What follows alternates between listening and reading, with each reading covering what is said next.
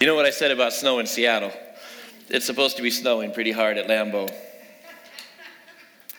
Okay, so a football story for you. It's funny because Pastor Dan spoke last week about, you know, I think he titled it, I Didn't Sign Up for This. And I was thinking about his message and I thought about this thing that happened to me when, uh, when I was a little bit younger that I, I had that same thought run through my head.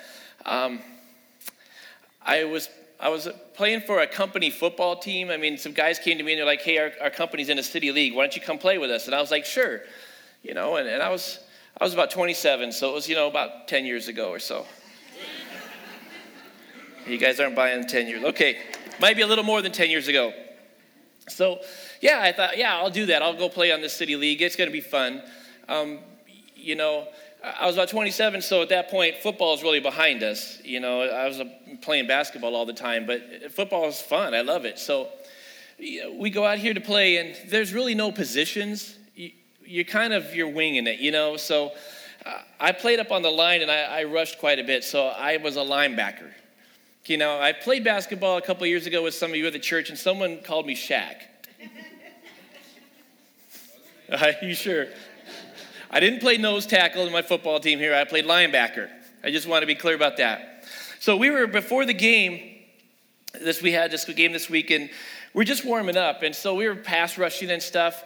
And after one play that we were running, the guy that I was was who was blocking me, after the play, he looks over at me and he's like, "Dude, are you okay?" And I was like, "What do you mean?" He looked down at my hand and he goes, "Your finger." And I was like, "My finger?" And a couple other guys stopped. You know, and when people stop walking and they start going like, you know, that's usually a sign that there's something bad going on here.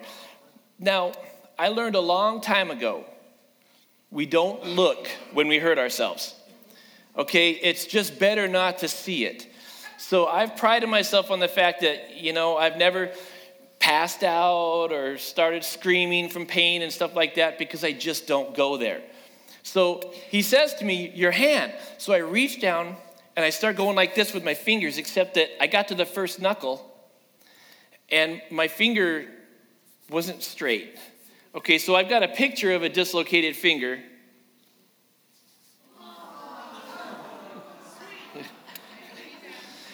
That's a sissy one.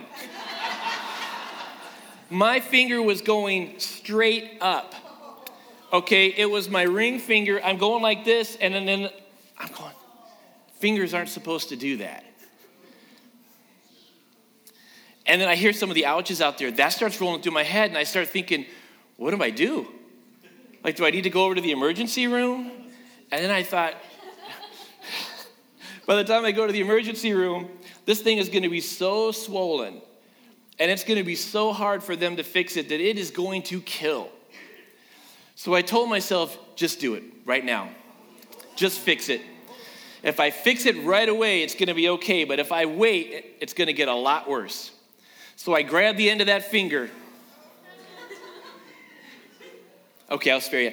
I put it back real quick. I didn't think I could do it. I've never done that before. It was easy. I got that thing back in there, and then I started going like this. I'm like, that feels right. And then I started going like this. I can move it. And well, then we had, we're getting ready to play the game, so what then? And the guy that was working with me, he's like, man, it's no problem. We just tape that finger to your middle finger there, we'll tape them together, you can play anyway. I was like, sure, all right. So we went ahead and we taped it up. And I played the game anyway. And I got to thinking about the significance of that. See, I'm really weird about this in that life things happen and I see the scripture. I see things that Jesus was trying to teach us, and I see it out of life events. So, like, what did I see out of this thing with my finger? Matthew 5 23. Jesus said, Therefore, if you are offering your gift at the altar, and there remember that your brother or sister has something against you, leave your gift there in front of the altar. First, go and be reconciled to them, and then come and offer your gift.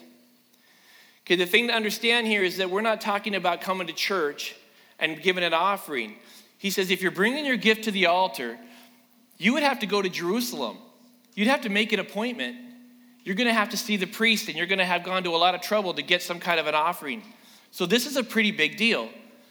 And he's saying, even though you've gone to all of this trouble and you're at this big event, if you remember when you're there that your brother has something against you, you need to take care of it. That word there in the Greek that says that your brother has something against you, it's not one sided. It doesn't mean your brother's got a problem with you, it means you mutually have something between the two of you. He says, Leave your gift there and then go take care of it with your brother. After you've taken care of that, where you've become mutually reconciled, then come and offer your gift. What do we see? We see that it, God has a priority that doesn't always match ours.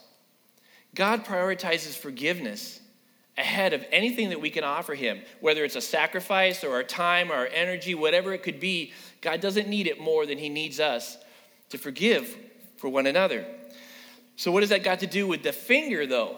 Go on to verse 25. Jesus said, Settle matters quickly with your adversary who is taking you to court. Do it while you are still together on the way. Or your adversary may hand you over to the judge, and the judge may hand you over to the officer, and you may be thrown into prison. Truly, I tell you, you will not get out until you have paid the last penny. Jesus was given a scenario that involved the courts of the day, but it's a life principle that applies to us today. Just like my dislocated finger. Take care of it quickly, it's going to be a lot better than if I leave it like that for a while and let it swell and get worse. Jesus says you need to be reconciled with your brother. And then he goes on to say, do it quickly, using that court example. Because if you don't, it can get really bad. Sometimes, if you don't make it right and it goes the distance, you're going to regret it. You should notice in here, he says, You cannot come out of that jail until you've paid the very last penny. I don't know if any of you guys have ever seen in the gas station that little cup that's like the little penny cup. If you need one, you could take one. If you have a couple extra, throw it in there. There have been times I've thought about that cup. That's another one of those weird things. I see that cup and I think scripture.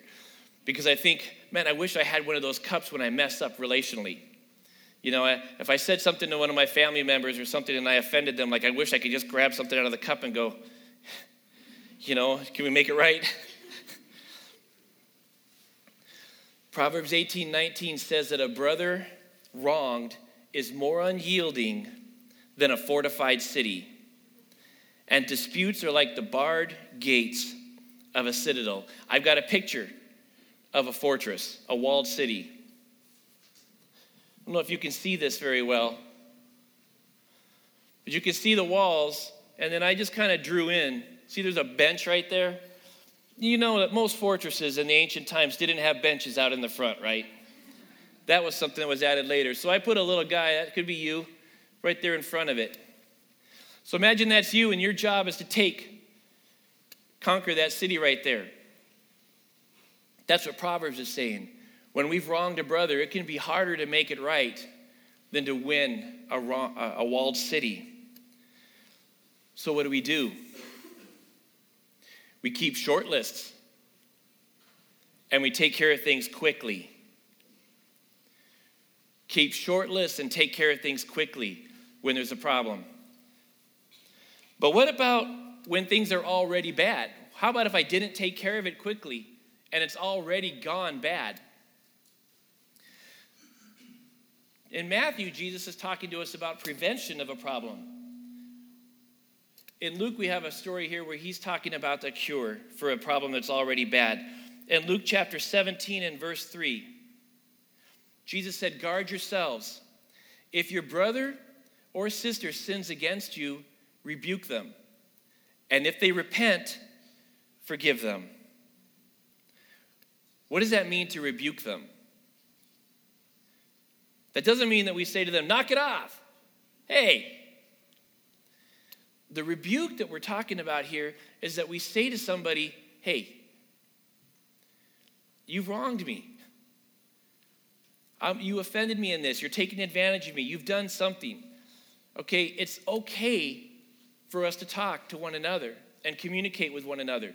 But, but we don't. At least here as Americans, we don't do that. we, we don't tell the person who's offended us that they've offended us. We stay quiet about it and tell other people that they've offended us. And we get upset about it. Now, you can't make it right with somebody who doesn't know that there's a problem there. So, Jesus gives us a principle right off the bat. Now, you need to remember that there's a kingdom principle here that is different than what the world lives like. Remember that in First John, he talked about how if we live in the light, if we walk in the light as Jesus is in the light, we have fellowship with one another. Okay, the intent here is going to be that we are in fellowship with one another and that we're open with one another. So if you wrong me, I should be able to tell you that you wronged me in this. And because you're walking in fellowship with me, you care. And so you want to make it right. So you repent and I forgive you. That's what we're supposed to do. But Jesus goes on and he says, even if they sin against you seven times in a day, and seven times come back to you saying, I repent, you must forgive them. I don't know about you, but if anybody does anything seven times in a day to me, it's gonna annoy me. Okay, so that's a pretty high challenge right there. But that's a kingdom principle. It doesn't say if somebody comes against you, they sin against you seven times in a day, but you're in the right. Then you, you don't have to forgive them. We don't have an escape clause there. Americans love exceptions. We love ex- we don't like rules because rules don't have exceptions. We like exceptions. Well, I don't have to in this case, right? What about then? If your brother sins against you, you must forgive him, unless he's really in the wrong and you're in the right. But think about that. That doesn't even make any sense. If my brother trespasses against me, if he sins against me, then he is in the wrong and I'm in the right. Right? Isn't that what that's saying? If you've sinned against me, then you are in the wrong and I'm in the right. So even though I can justify, like, you had no right to do that, I could be angry with you because of what you've done. I am justified to be angry because I was in the right and you were in the wrong and you've sinned against me. So I don't have to forgive under those circumstances, right? But I do. Jesus said, You must. It's a kingdom principle. In Matthew chapter 6, verse 14, Jesus said, For if you forgive other people when, notice it's when, not if,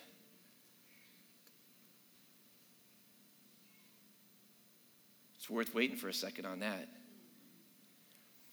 If you forgive other people when they sin against you, do you notice where the if is? The if isn't if somebody sins against me. The if is whether or not I'm going to forgive. The when is that they are going to. That's why we're told over and over again to love one another, to forgive one another. If you forgive other people when they sin against you, your heavenly Father will also forgive you. We love that verse. But there's another verse that goes on in verse 15. But if you do not forgive others their sins, your Father will not forgive your sins unless they were really bad sins against you. Unless they've sinned against you eight times in a day. It doesn't say any of that, does it? We have to forgive. See, now meditation is when we spend time just camping on some verses and just really thinking about them. That's all it is. And if you spend some time thinking about that verse right there, it's going to give you some trouble. It's given me trouble. There have been times when someone has done something and I am so mad and it is so over the line. And I have had enough. I don't know if it's eight times in a day, but I know it's probably been 25 times in a year. And I've had enough. And I don't want to forgive. But then I remember that scripture right there because it says, I don't really have a choice. There was a one time sacrifice made by Jesus Christ for me to redeem me from my sins. But there are some conditions with it. And some of those conditions have to do with me living the life. I have to forgive. If I've been wronged, I still have to forgive. And if I don't, my Father won't forgive my sins. So we go back to Luke 17 where Jesus has said this.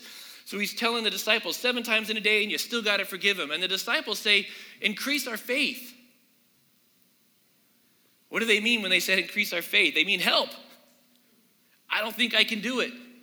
I think what you're asking is too much, Lord. Now, that verse, when I spend some time thinking about that, makes me feel better because these guys lived with Jesus 24 7, 365. And if being with him all the time wasn't enough for them to feel like they could do this, then then I can relate. Okay, then no wonder I feel like that's a lot to ask. They said, Help. Jesus says, If you have faith as small as a mustard seed, you can say to this mulberry, in the actual language, it's a sycamine tree, be uprooted and be planted in the sea, and it will obey you. This mulberry tree What's the connection? He just got done telling them if you if your brother sins against you, you have to forgive them. And then they say, "Help, I don't know if I can do that." And then he starts talking about a tree because they've said the words increase our faith, and then he talks about faith and commanding a tree to go fly into the ocean. Like where's the connection here in all of that? Well, it's interesting that he chooses a sycamine tree because Jesus knows we're talking about not a tree. And we're not talking about faith, like faith moving mountains. What we're talking about is we're talking about problems with forgiveness that are strong problems, the big ones. Not the kind where I could agree with my adversary quickly and take care of it before it becomes a problem. He's talking about the big stuff. So here's significant stuff about that tree that he's choosing. Number one here is that that sycamine tree has really deep and extensive roots. I got a picture of a sycamine tree for you. It's got very deep and extensive roots. I'll show you a real one too in the next picture. You can't just cut that tree off, even with the ground, and expect it to die off. It comes back. Because it's got such deep roots, it finds water and it grows all over in the Middle East throughout all the dry conditions that are there. It thrives in those dry conditions. It's really hard to get rid of. Unforgiveness, which leads to bitterness, is just like that deep roots, extensive, and hard to get rid of. Jesus pointed out the sycamore tree because it was a nice illustration of unforgiveness that gets in and you can't get rid of it very easily. Secondly, is the fact it grows everywhere. It loves the dry conditions. Bitterness loves spiritually dry conditions. See, we talk about God's presence and we talk about the refreshing presence of the Lord. It's compared to the rain falling. But see, unforgiveness doesn't thrive in that. Unforgiveness thrives in the dry. In fact, if you're having trouble in your life feeling God's presence and connecting with Him, you might want to check and see if you've got some unforgiveness going on because they don't cohabit. You might want to check for that. The third thing here about this is that the sycamore tree produces fruit, but the fruit is bitter. It's a very bitter fruit. And I have never met anyone in my life that has got a lot of unforgiveness that has ever been just joyful and happy. Man, I hate that guy. I love life. May they all burn and rot. life is good. I've never met anybody like that. Unforgiveness produces a bitter fruit. It's nasty. And some people, man, they're, they're pretty good most of the time, but man, if you hit an area that they've got a problem in, ooh, it starts coming out and it's nasty. You don't even want to hear anymore from them because it's so bad. Bitterness, it's got a bitter fruit. Finally, it also, the way that this tree pollinates is kind of strange too. It requires a wasp to come and stick its stinger into the heart of the fruit.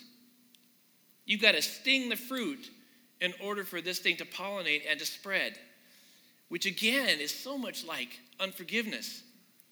See, we can encourage each other. The Bible tells us to encourage each other by talking about the things that God has done for us. When we're discouraged, We can encourage ourselves by talking about, remember when, when we were in this situation and God made a way, when it didn't seem like there was a way, when God provided us a financial solution to something we, th- we saw no way out of. And we can encourage it, our faith and make it grow. By the same token, we can spread our unforgiveness by rehashing the matter. When we talk about it again and we bring it back up and we rehearse it, it stings again. It's fresh, it stings. A lot of times it can hurt just as bad as it did the first time that it happened, which causes it to spread. When it spreads, it can also spread to other people. If you've got a problem with one person in a particular area and you don't take care of it, the thing that you're so mad about, you can end up putting on other people as well. And pretty soon you've got all kinds of problems. When, when uh, my kids were little, I lived out in Olympia, Washington, and I had a, a yard that had all kinds of stuff. We were taking care of a home in my family for somebody, and it had so much stuff. We had an apple tree, we had Concord grapes in the back, we had big rhododendron bushes and all kinds of stuff. The yard was just full of all kinds of things, but one thing it had that drove me crazy was a holly bush. And it didn't have one holly bush, it had a billion of them. They were everywhere, and those things are prickly. I mean, it's great when you see holly out for Christmas and it's hanging on a door or something, but man, in your yard. So I would go out there and I would whack down the holly bush. And I think, man, I got rid of that thing. And it would grow back. I'm like, how does it happen? So I'd go back out there and I'd dig down and I'd dig as far as I could under the ground and I'd lop off those roots and I'd pull that thing out of there. And I'm like, now it's gone. And the thing would grow back. And so one time I thought, that is it. I've had it. I went out there and I dug down into that holly bush and I took that root. I just grabbed one and I just started digging along with it and tracing it. So we went down for a ways and then it started going parallel to the ground. So I just kept going along with it. I'm going to find the end of this thing. It never tapered off. It stayed the same size and it just kept going. About seven or eight feet later, it joined another holly bush. And then I stepped back and I started looking. There's another one, and another one, and another one. And I realized these things had networked across my yard. They were everywhere, and they, they were all connected to one another. It can feel like that sometimes. It can feel like that. Unforgiveness, you can have issues with people and you want to be rid of them. And sometimes you just don't see how. It can seem overwhelming. But see, Jesus told us you can do something about it. See, Jesus came to set people free. In Isaiah, he quoted the scripture where he said, The Spirit of the Lord is upon me because he has anointed me to preach the gospel to the poor. He has sent me to heal the brokenhearted, to preach deliverance to captives, and recovering the sight to the blind. Do you understand that unforgiveness like this makes you captive. You don't control it, it controls you. It influences what you decide to do and how you see other people. Now, there are some things that, that we are healed from. That Jesus comes down and the Holy Spirit's power can touch us and heal us of something. There are other things that require us to take a step. And this is one of those things. We can be set free from this, but in this case here, it's not because I'm laying in bed one night and God heals me of unforgiveness. It requires me to take action. And Jesus says, here's the action to take say to that tree, which is representative of all that unforgiveness. He says, say to that tree, be plucked up by the root and be planted in the sea. So the plucked up part I get. I can speak in faith. Let's say something about that faith too. A little bit of faith. He said, if you had faith like a grain of mustard seed, the problem is big, but you don't need much. I think we've got a picture of a grain of mustard, a mustard seed here. Do you see how tiny that is on the finger? Do you know what it means that Jesus keeps comparing how much faith we need for things to the mustard seed? It means the bar is low.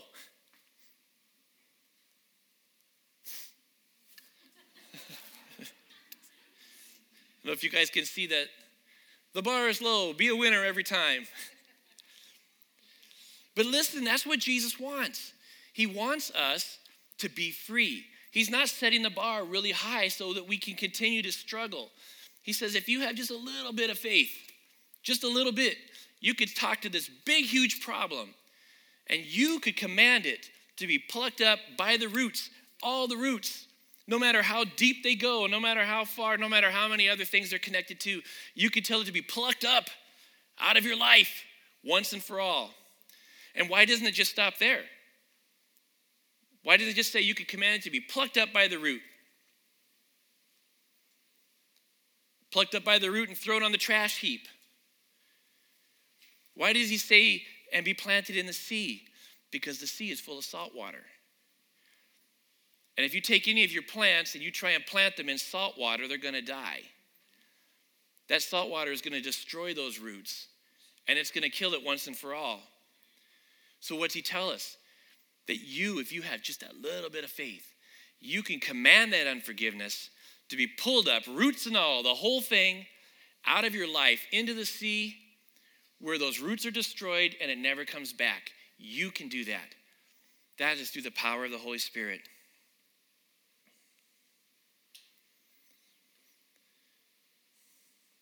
Sometimes it can feel hopeless, but it's not hopeless. We have the power of God. Don't try and do this kind of thing in your own strength because you're just going to wear yourself out. You're just going to end up stuffing feelings and you're just going to end up bubbling over at some other point.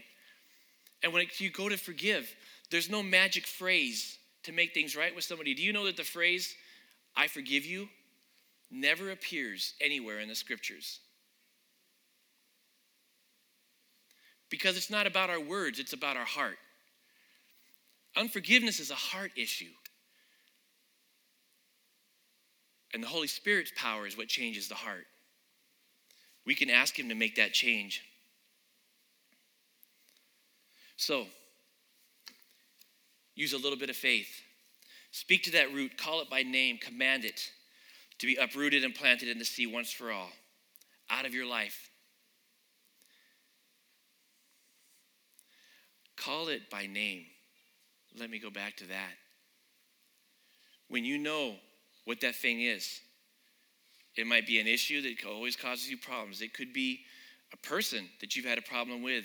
You need to call it by name and say, That thing, that unforgiveness, the bitterness that I have toward this person, I command that thing to be rooted up right now and planted in the sea out of my life forever, once and for all. And when the temptation comes, as it does, to bring it back up and to rehash it, don't go there. Understand that if you go there, you're just like the wasp, stinging the fruit and starting it all over again. Don't go there. Let it go. I told you when I had dislocated my finger that after I got it back in place, I taped it together and I played in the game. And so I'm proud to say I had a good game. I intercepted one pass at the line of scrimmage. I sniffed out this play. The guy was trying, the quarterback was trying to get us to rush in, and he was going to throw the ball right where we had been. And I saw that, so I dropped back. So he didn't see me, and he threw the ball hard to this guy who was right behind me. So I jumped up and made the interception. And the tip of that ball hit my finger, right on the knuckle.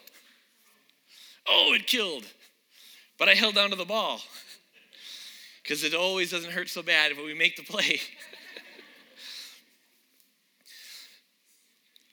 But see, again, there's a principle that, that shows itself to me there. I fixed my finger right away, but that didn't mean my finger was like it used to be. It was going to take a while to heal. We can command that kind of unforgiveness and those bitter roots to come out of our lives, but we have to understand that that doesn't mean that things are just all of a sudden magically better. That still can be tender. You know, and it really depends on how bad the issue is. It could be tender for a while, which means that the temptation to start talking about it again and start the whole process could be really strong too. We don't go there. When that thought comes up, man, you say, Lord, help me right now. I need a door out of this temptation so I can get out of this. I don't want to restart that. Remember that God is with you not just when you're in here, but all the time.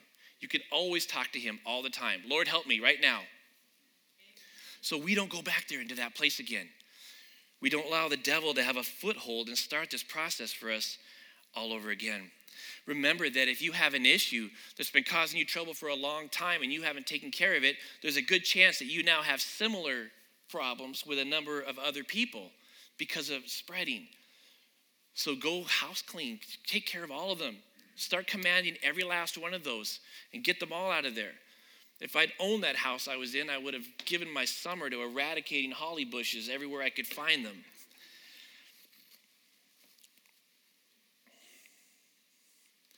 See, we don't need the bitter fruit of unforgiveness in our life.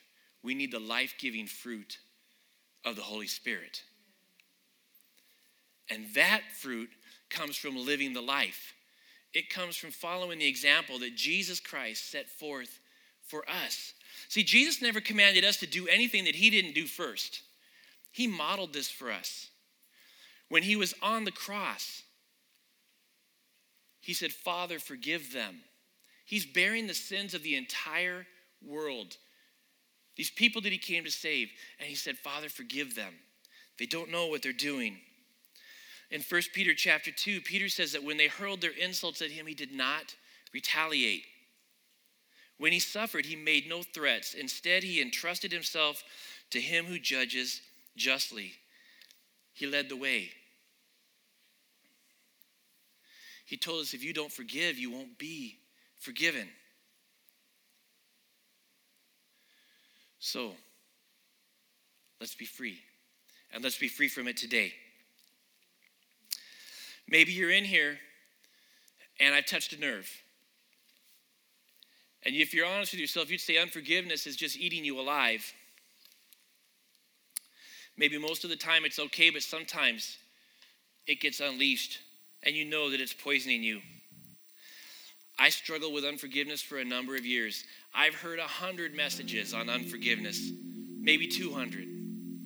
A message on unforgiveness has never changed me. It's not about what I hear, and it's not about what I know. It's about what I do. The power of the Holy Spirit is the only thing that I've ever found that's been able to change my heart. It's the only thing that has ever allowed me to be able to get success over unforgiveness. Get free today. If there's somebody that you need to talk to, talk to them today. If there's an issue that you need to deal with, don't put it off. Take care of it today. Today is your day of salvation. Today is the day that you can be free from this once and for all. If the Holy Spirit is bringing an issue to your mind right now, don't blow it off. Spend some time on it. If you know that somebody else has a problem with you, and maybe you've said to yourself, well, it's not my problem, it's theirs. But if it's within your power to make it right, make it right. The Apostle Paul told us that he would take wrong rather than cause somebody else, a believer, to stumble. Laying himself down. Why would he lay himself down? Because that's what Jesus did. Laid himself down for all of us. It's his example. Sometimes that sycamore tree has been so big and so deep for so long that even though I may command it to be gone today, tomorrow it's a problem for me. If you've got to work at it, if you've got to get up every day for a week and command that thing to be gone, do it. Be persistent and keep commanding it to be gone until it, you can't come back. Be gone forever. Maybe you're in here today. You're struggling with the fact that you're not sure you can forgive yourself. And because you can't forgive yourself, you're not sure if God can forgive you. Let me just tell you that if you're in here, if you're even thinking about the Lord, it's because the Holy Spirit is calling you. And it's not too late. Today could be your day of salvation. God didn't wait for us to get our act together to forgive us. He forgave us even when we're lost in our sins, every single one of us. He called us. You can be free from that today. With every head bowed and every eye closed, I just want to take a moment to give that an opportunity for anybody in here who would like prayer today for salvation, you'd say, I want to know Jesus. I want to know that my name is written in the Lamb's Book of Life. I want to know that I'm set free. If that's you today, and you say, Please pray for me. I want salvation today, just put your hand up. Anybody today who just wants salvation today? Okay. As you stay in an attitude of prayer, let's take a moment right now and let's just wait on the Holy Spirit to speak to your heart. Areas of unforgiveness or a person that you need to make something right with.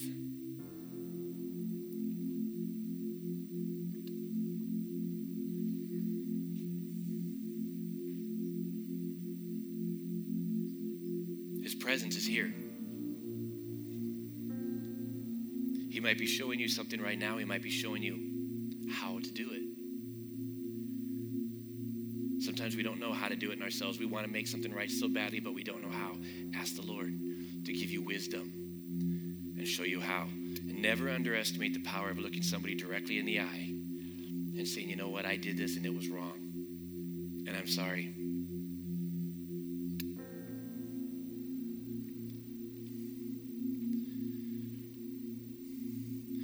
Father, we want to live in all areas of our life as your son lived. He modeled it for us. Thank you for your sacrifice for us. Thank you for always going first, always being the one to lead the way. Thank you for your faithfulness. Father, right now, we release unforgiveness. We release that person, that thing that we've been so angry about for so long. We release that to you. We surrender it to you and we ask you, Lord, replace it with something else. Replace it with forgiveness. Replace it with compassion. Replace it with hope. Lord, we just pray for the refreshing hope from your presence, Lord.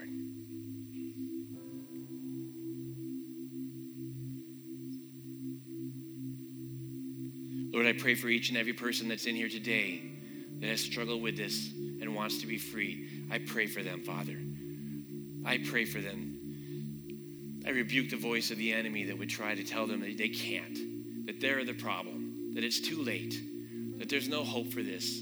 No, your word says that there is hope, that it's never too late, that there's nothing you can't rebuild, there's nothing that you can't restore, that you can't make new again.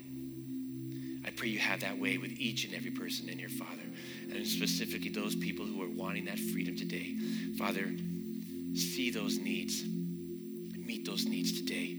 I pray if they want that and they don't know how it could happen, I pray, Lord, that you would open a door, you would make a way that shows them that you are on their side. Something they thought could never happen. Blow their mind, Lord. I pray you would blow their mind. Because, Father, we don't want to be people that just know a lot. We want to be people who know you. We want to be people who look like you look, that we reflect the character of your Son, Jesus Christ, in every single area of our life. I pray you would transform us by the power of your Holy Spirit. We ask for that today. In Jesus' name, amen.